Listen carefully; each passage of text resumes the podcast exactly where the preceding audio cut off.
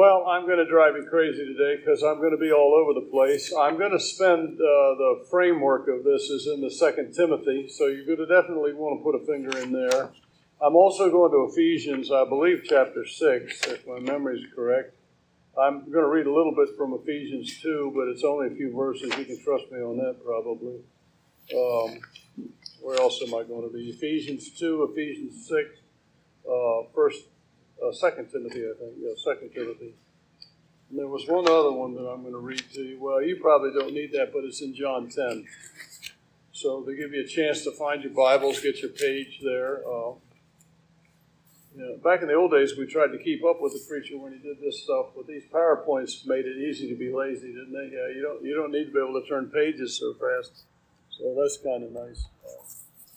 I'm looking currently for a, a, a book that uh, I feel the Lord wants me to preach through. But in the meantime, uh, this keeps coming back to me. Last week, I tried to attempted to speak about America in prophecy and uh, introduced a whole lot of problems that uh, I believe we're facing as a country. I'm not going to review that. I made myself so depressed it took me two days to get over my own message. Uh, so this time I'm going to try to talk about the other side of that, and that is our role in these days that we're in, I, I, titled this sermon, not that it matters, but God's plan for our defense. So I'm going to start in 2 Timothy chapter 3, 2 Timothy chapter 3, which is a verse we've gone over. This might be the fourth time uh, that we've done that in the last month. I think I brought it up almost in every message, uh, and I'm going to just pick up a couple aspects of that and share with you if I could. Uh, 2 Timothy chapter 3, beginning at verse 1. This know also that in the last days perilous times shall come. For men shall be lovers of their own selves, covetous, boasters, proud, blasphemers, disobedient to parents, unthankful, unholy, without natural affection, truce breakers, false accusers, incontinent, fierce, despisers of those that are good, traitors, heady, high minded, lovers of pleasure more than lovers of God, having a form of godliness, but denying the power thereof. From such turn away. Now, there's some things I want to emphasize in that as we go into this. One is the phrase lovers of their own selves. The next is covetous, lovers of stuff or lovers of money. The next is despisers of those that are good. The next I want to emphasize is lovers of pleasures more than God, and finally having a form of godliness, but denying the power, the authority thereof. You know, there are those in our nation that have worked very hard for 150 years now to throw off every vestige of Christianity in this country. While those of us who are believers see very clearly a distinct Christian heritage in our past, they very much want to deny that and cast it off. I've always wanted to blame my generation, and I, and I often do, uh, my generation, that those of us that came to through our teenage years and grew into adulthood in the 60s, I, I don't know what we're called. Are we the boomers who came of age in the 60s?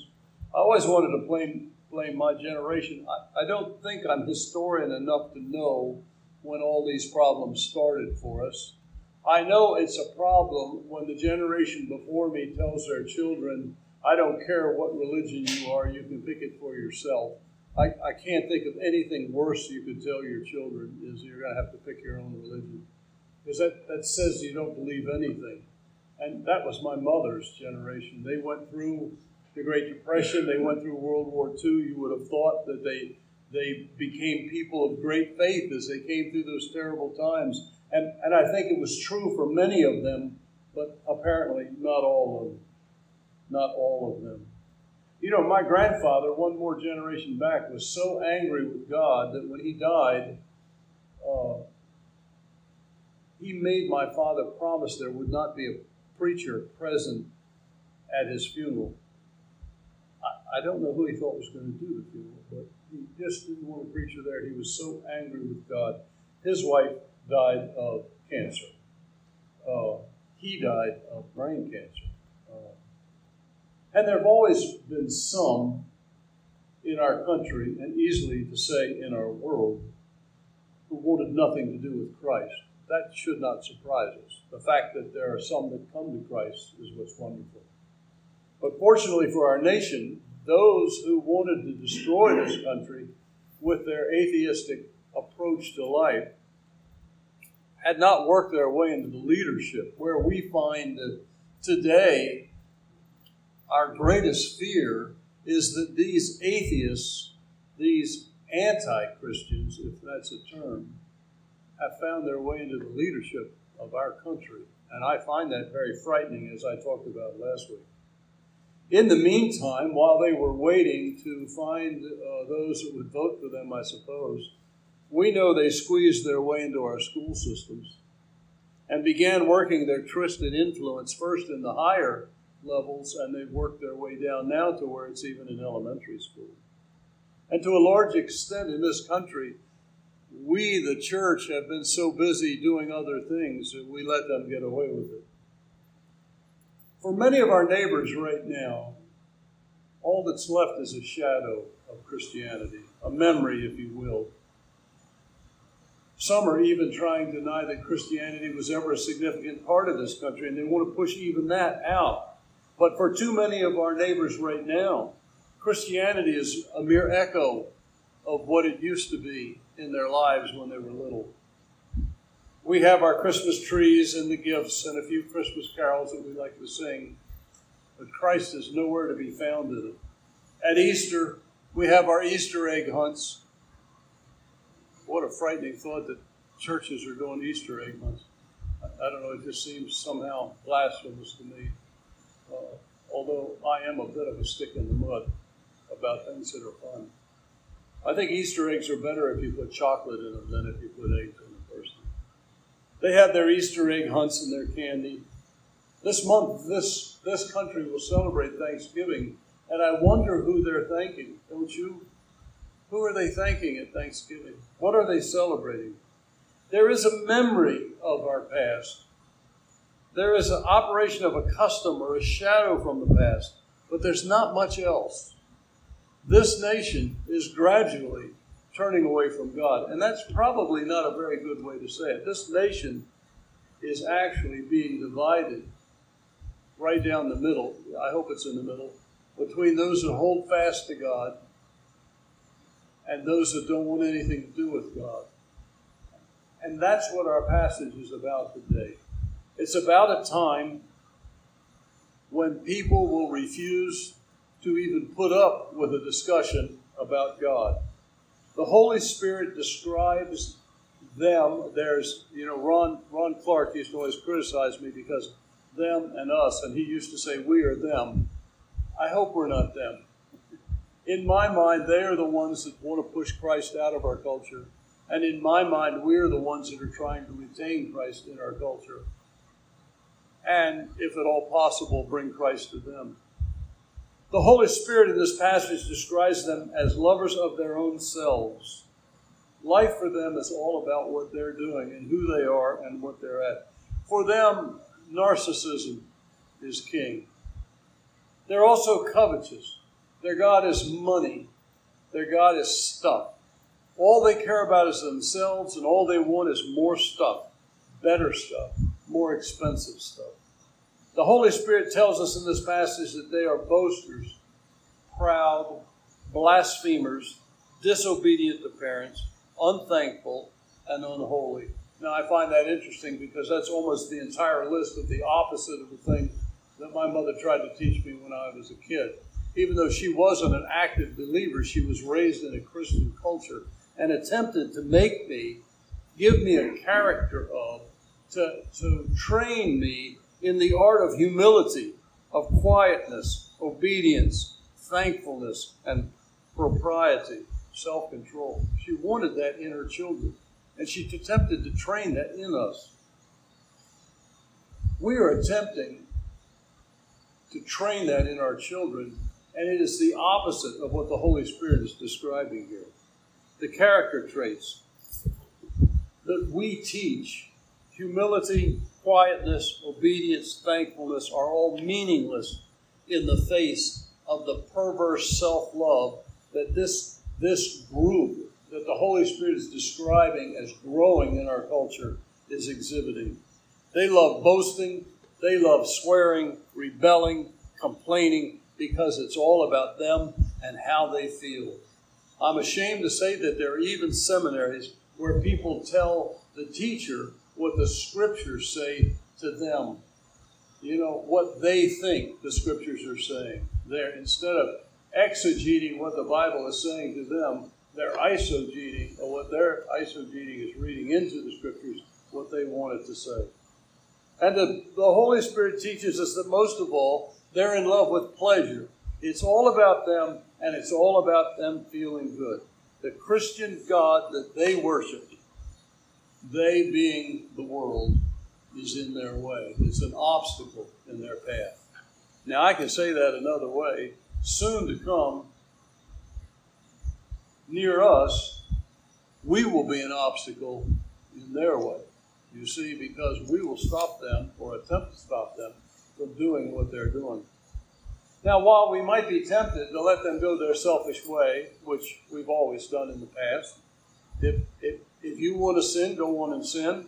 If you want to rebel, go on and rebel. I wish you wouldn't, but the fact is, I can't stop you, so I'm just going to let you go. And that's worked for us. As long as they were in a relative minority, that's worked.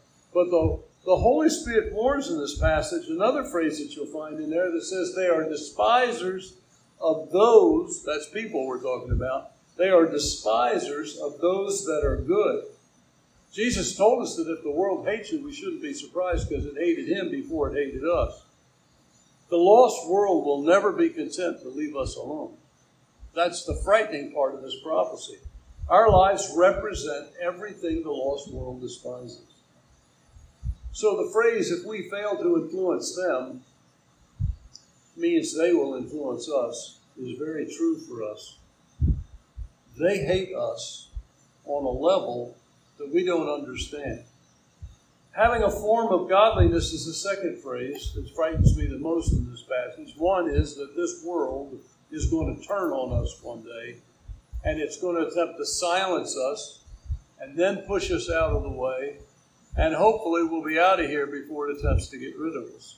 But they'll have a form of godliness, denying the power thereof, the Holy Spirit says. It tells us to turn away from them. He's talking about people in the church that are so worldly that they fit this mold of the world. They are patterning themselves after the world. And yet, somehow, this person wants me, wants you to recognize them as somehow good or somehow godly. They want, for some reason, to be recognized that they're okay. I'm reminded of my uncle who told me as I attempted to witness to him, he said, Oh, Bobby, I've lived a good life. He wanted me to acknowledge the fact that he'd lived a good life. Stayed with his wife all those years, who was sick, took care of his family. Yes, he did all that stuff. But I told him, Uncle Paul, the Bible says there's none good. No, not one. There's no one that fits that category. And, and this, this category of person does not want to hear that from us. You know, as much as possible, I've resisted telling them because I don't want to get into a fight. Somehow they insist that we approve or accept their lives. It's not enough to simply not agree with them. We have to somehow approve them. Just as our very presence is a, a problem for the lost world, it was the same way with Paul. Hence the reason for turning back to Ephesians at, at one point in this message. Ephesians was a town where persecution was rampant and it was a problem for Paul all throughout his entire career. He faced this type of opposition all the time. And Paul the Apostle is a good example of how we should approach difficult times when people want to oppose us or silence us. So Paul writes, I'm still in 2 Timothy, I haven't left yet. So Paul writes in 2 Timothy chapter 3 and verse 10, But thou hast fully known my doctrine, my manner of life, my purpose, my faith, I'm adding those my's, you see that. My long suffering, my charity, my patience, persecutions, afflictions which came to me at Antioch and Iconium, at Lystra, what persecutions I endured, but out of them all the Lord delivered me.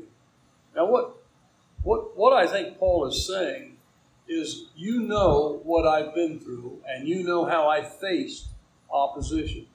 You see that I faced their rejection and their abuse and their persecution. You see that I faced it with patience. You know, you see the word patience actually twice here. One is patience and one is endurance. And the other one is charity, which we translate as love. It's the word agape. You see how I faced their opposition with purpose, with faith, with patience, with love, and with endurance. You see, I looked at their persecutions and afflictions, and the Lord delivered me from all of these. Now, what is true for him, Paul writes, is true for us in verse 12. Yea, and all that would live godly in Christ Jesus will suffer persecution. Now, as long as we're quiet, as long as we don't complain, as long as we don't stand up and say anything, we'll be all right until they move against us. But as soon as we speak up and say, This is not right, this is not true, all that would stand up for God will suffer persecution. We have a choice. The choice is are we going to live for God or are we going to be quiet and let the world run right over us? That's really the issue. For a long time, we could live and just let live. But this Switzerland option is no longer going to be available to us if this prophecy is correct, and I'm convinced that it is. We see it happening all around us as the world moves against the church, even in the land of the free. We see this in verse 13, still in, in 2 Timothy. Evil men and seducers will wax worse and worse, deceiving and being deceived. And it's easy at this point to think of them, the other guy, as the enemy. And we're going to turn in a minute and we're going to look and say they're not the enemy. We need to remember that. God's solution for us in a divided world like this is found in scriptures. That's what he's telling Timothy in verse 14. But continue, continue in the things that you have learned and has been assured of, and knowing of whom you have learned them. So, what, what he seems to be saying to me is we better make up our mind what we really believe. And continue in the things that we're assured of. What do you really believe about God? What do you really believe about the Lord Jesus Christ? What do you what does the Bible tell you to believe about itself? What are you holding on to when times get tough. Now, what he seems, what Paul seems to be telling Timothy, which also applies to us, we should hold fast to the principles not only of godly scriptures, but of godly people. Look at Paul. Said, Paul said, Look at me. Follow my example.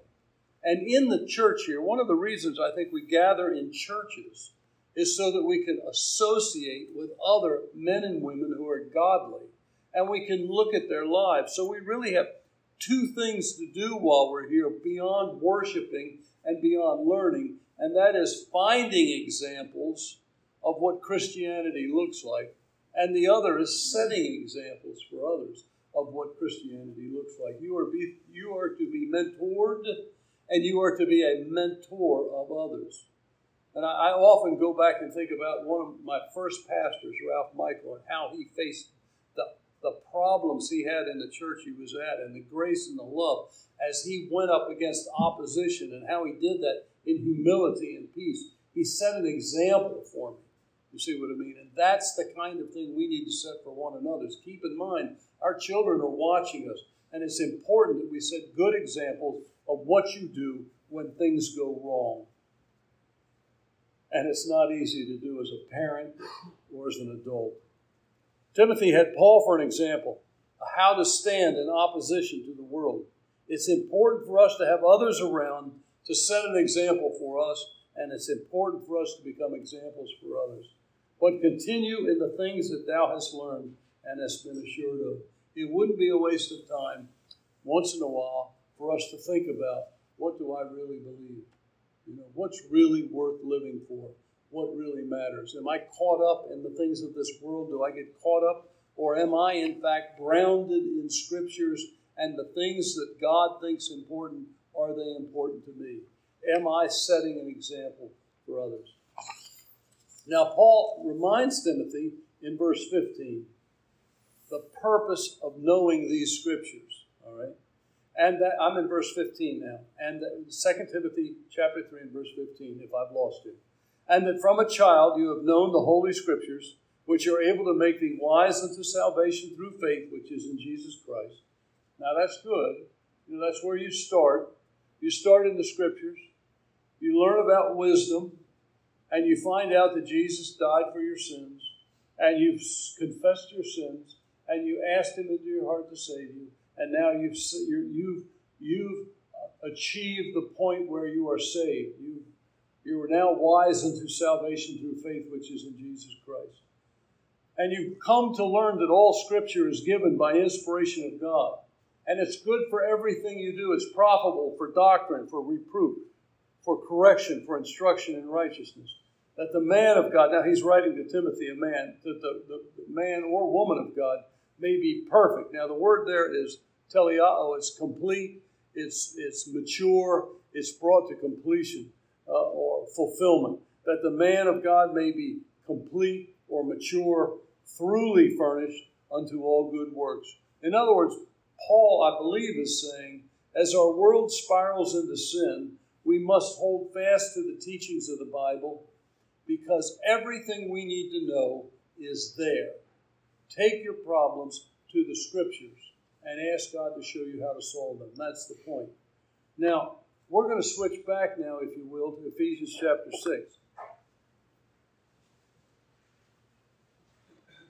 Because Paul's going to remind us something about them the other guys, the world, the lost world that is in opposition to us, or seems to be in opposition to us. At one point, I don't remember who it was, but one of the disciples wrote they actually are opposing themselves.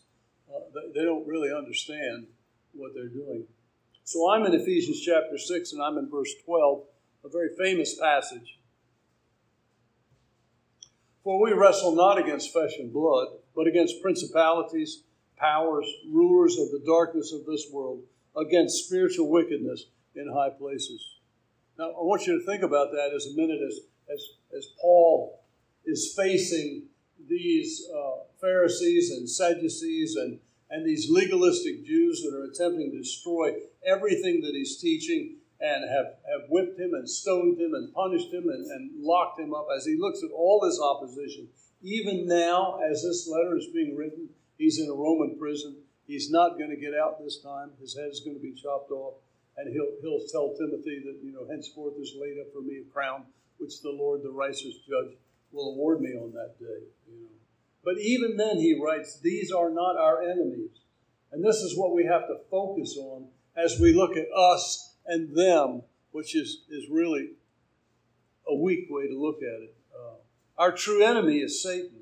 Now, I can't tell you the difference between a power and a principality, uh, the rulers of darkness or spiritual wickedness. Some people will get, in, get way off into that about different levels in the demonic realm. I don't understand that.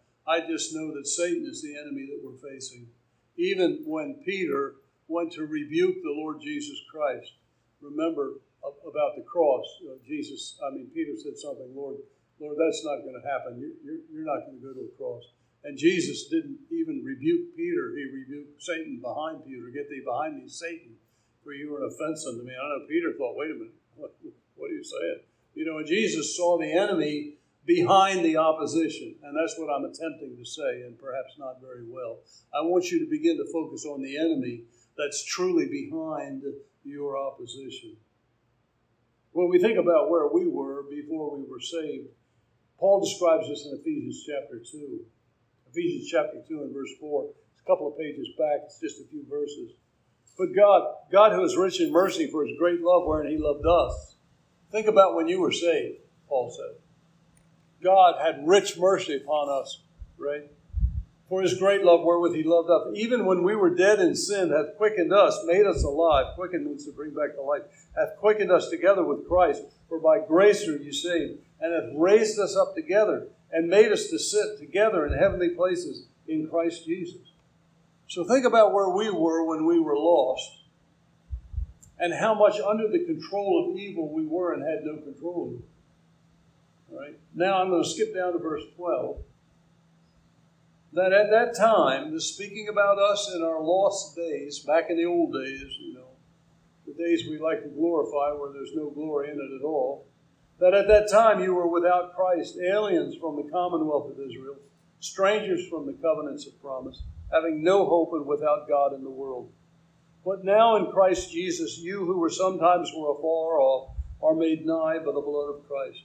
And the reminder here, somewhat disjointed, I know, is that this this this they out there are exactly where we were before Christ changed us. We need to see them that way. Victims of Satan, just like we are. Victims of deception, just like we were. I hope I put that last word in the tense. Victims of Satan, just like our past. Once we were just like them. Now, Paul reminds us in Ephesians chapter 6 that there is a battle going on.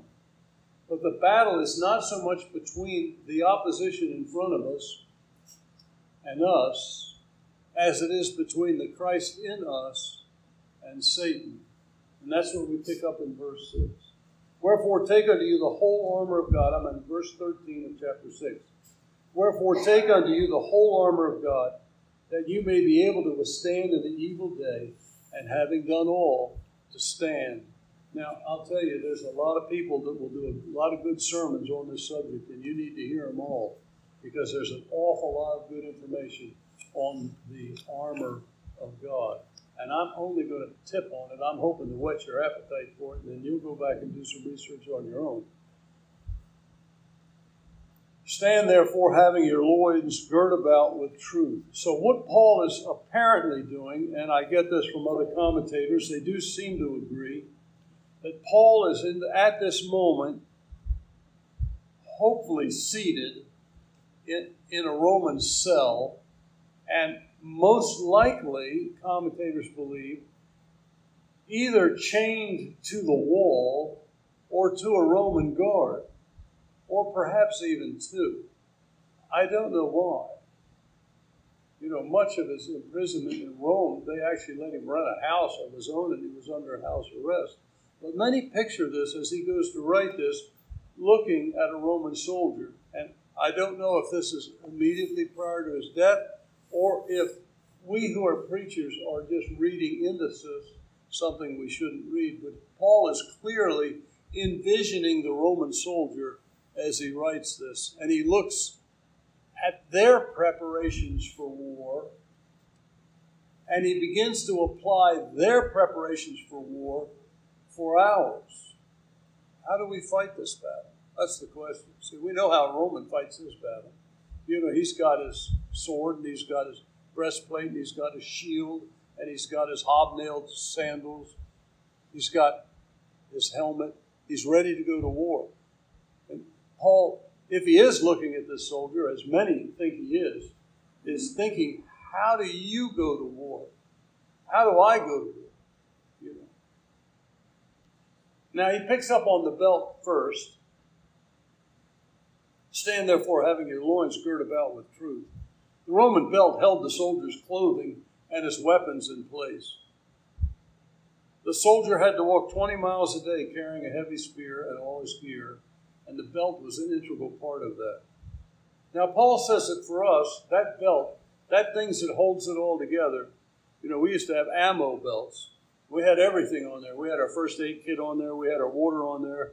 We had a little pack in the back that we put our food, and we had little packages that we put our ammo clips in. And, and we carried everything on that belt. That's what Paul is describing here. And for us, that belt is truth. Truth, he says, is what's going to hold it all together for us. There's a whole message in each one of these, and I'm not going to take your time with it. But truth is a commitment to believe God's word above the lies of Satan. When, when the enemy comes to you, you have to concentrate on what is true. It's important that we know what is true.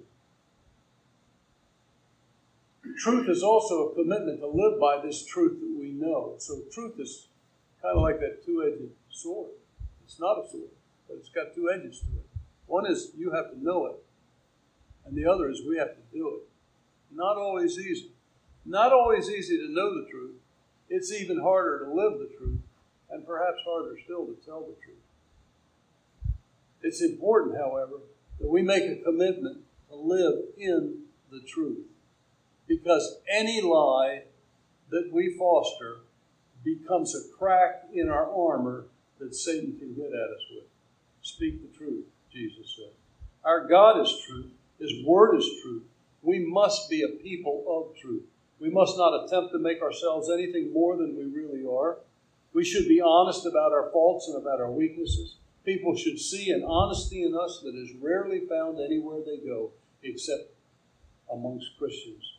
And then when we speak the truth of God's Word, they will believe us because that's all they've ever heard from us. It's all they've ever heard from you is truth. It's important that you understand, Paul said, that what holds it all together is the truth. Secondly, we should put on the breastplate of righteousness. Now, the Roman breastplate was primarily leather.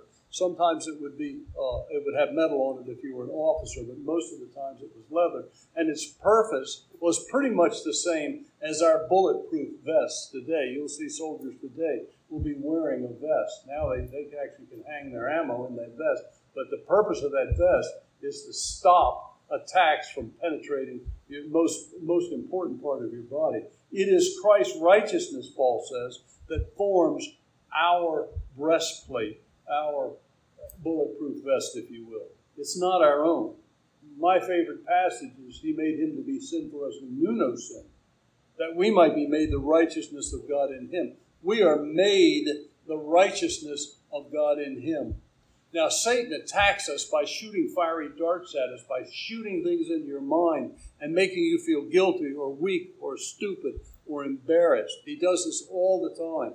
And the way you quench that is by understanding that it is not your righteousness that is our standing, it is the Lord Jesus Christ. God protects us from these attacks when we stand in His righteousness. You know, you're right. I'm not much, but Christ is everything. We stand in His righteousness. It's not me, it's Him. It's not my righteousness, it's not your righteousness, it's His righteousness. Now, there are many demons that will desire to do you harm, but in Christ, you are untouchable. You are impenetrable through His righteousness. When Satan casts an accusation and accuses you of something, you can agree with him that you are a fallen individual, but then you remind him that you stand in the righteousness of Christ Himself. Your standing is not your own. Having on the breastplate of righteousness and your feet shod with the preparation of the gospel of peace. The Roman sandal was nothing like our flip flops. It was a heavy duty leather affair that had hobnails under it and clinched over. It looked more like a set of football spikes than what we would call sandals. And the purpose of that was to give them good footing. The basis of our footing is the gospel of the Lord Jesus Christ. Now, the gospel is the fact that Jesus came, took on our sin, died in our place, was resurrected three days later, and is seated on the right hand of God. And he ever lives, the writer of Hebrews says, to make intercession for us. This is our basis, this is our standing. The gospel is our firm foundation. We can stand steadily, steadily, regardless of who's attacking us from without. We face our enemies from a position of accomplished victory. That's where you stand. Immovable, impenetrable, protected by truth.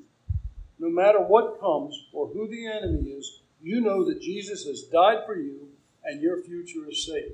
Hold on to that. How firm a foundation the song reads. Ye saints of the Lord is laid for your faith in his excellent word. Above all, Paul writes, verse 16, taking the shield of faith, wherewith you shall able to quench all the fiery darts of the wicked. I'm told that the Roman shield was two feet wide and four feet high. You've all seen pictures of that. The Roman army, when they came under attack, they could link all their shields together, and they, they created this formation where even arrows couldn't get through it. They actually created what they called the turtle, and the arrows coming in from above couldn't get to them. You fire all your arrows, and then all these guys stand up and come running at you, swinging their swords. Must have been terrifying, absolutely terrifying. You know, the Roman soldier carried it everywhere he went. Our fixed trust in Jesus is our shield. I, I remember one time. I, I, I know. I know Ralph, my pastor, Pastor Michael, would be more respectful, I suppose. I know he was copying this from someone else. I don't know who said it first, but at one point he told me, I, I told him I was really struggling, struggling with temptations and sin. And uh, he said, it, it's, it's easy. I thought, well, it might be easy for you, but not easy for me. And he said, listen, here's the deal. Anytime an attack comes knocking on your door, whether it's a desire to sin or somebody that wants to tear you down, every time a problem comes knocking on your door, just send Jesus to answer it. Now, he always had these little quickie things. Didn't make any sense at all to me, but they were. It's not up to me, you see. It's, Jesus, I can't do this. Lord, I need your help. Lord, this is beyond me.